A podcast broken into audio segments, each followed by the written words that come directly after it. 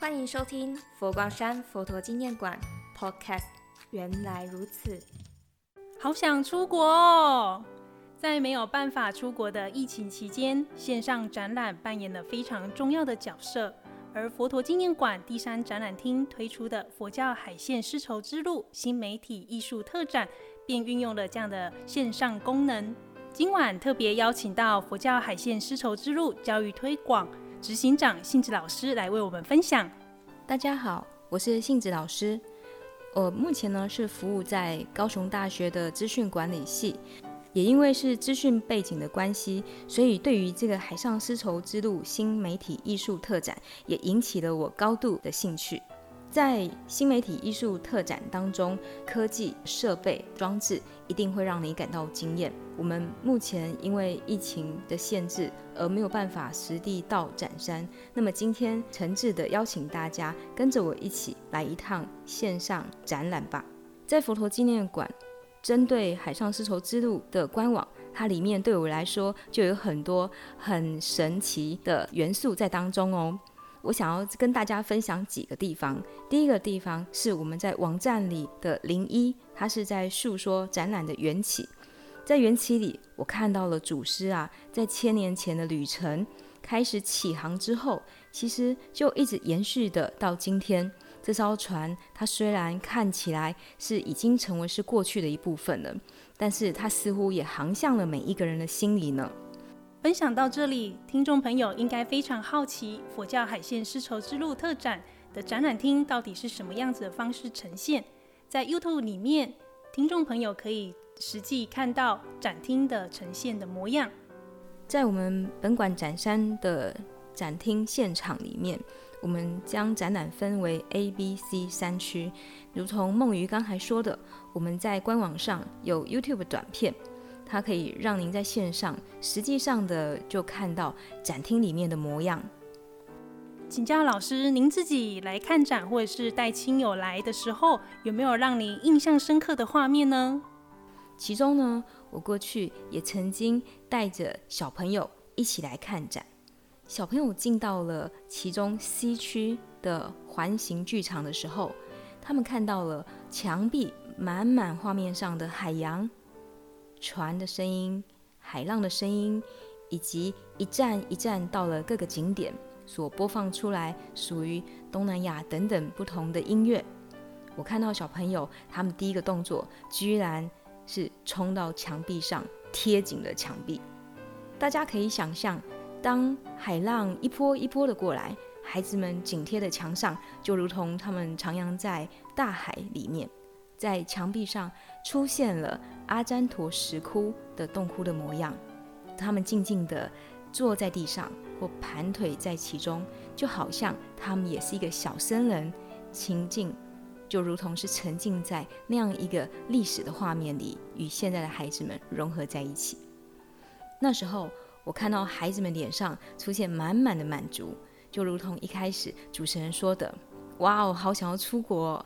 而如今投身在海洋里，可以投身在这些国家里面观看以及去享受这些景点，似乎也带给孩子们不一样的感受了呢。从小朋友的角度带领我们看展，也增加了观展不同的趣味。刚刚老师提到了海线佛教圣地三百六十度巡礼，那是否也请老师分享几个您印象深刻的场景？我们如何在线上的官网，也一起来体验三百六十度巡礼呢？那这个部分呢，是我特别惊艳，也特别想推荐给大家。在我们佛陀纪念馆的官网里，它的互动性就在于它提供了二十五个重要佛教文物的遗址。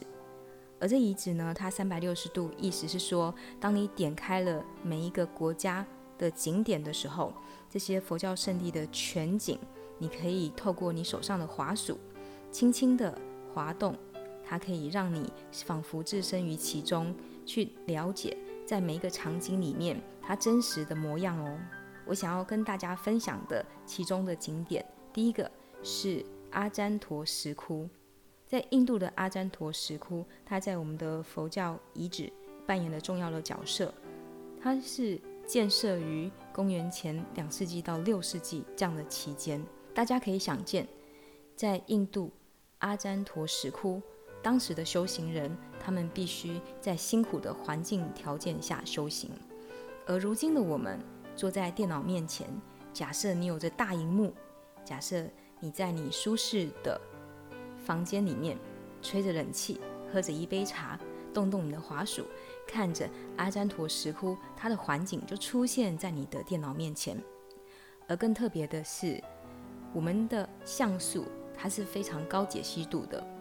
那在 Lancaster 老师他们以及 Sarah and Jeffrey 老师所拍摄过程当中，他们使用了十五亿画素这么高精致的解析度来拍摄下来当时的这些景点。在展厅西区海线佛教圣地三百六十度巡礼二十五个景点里头，包含了佛光山大雄宝殿，而这里头有什么样的故事，也请老师跟我们分享说说。我们知道，海上丝路所讲述的是四位祖师在过往从海上的取经的路线所构建出来的一个大圆环。为什么大雄宝殿它也被罗列成为是二十五个环形景点的其中一站？那甚至呢是我们的最后一站呢？那是因为我们希望是一种传承。佛光山作为二十五个三百六十度巡礼最后一站，它主要的用意。也就是希望能够在大圆环故事里面成为是一个传承者的角色。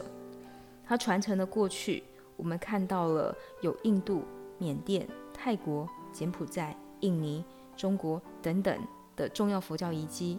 而因为佛陀纪念馆在二零一七年所筹办的展，并且于二零二一年所开始为期五年的展，我们在这五年。我们会不断的传承，希望让更多的人可以来认识，可以在线上就能够徜徉在海上丝路之旅里面，并且能够非常靠近的，就有机会不用出国，就能够亲身的置身于这些历史遗迹里。佛教海线丝绸之路特展不仅跨越时空，足迹更遍及了七个国家、二十五个重要景点。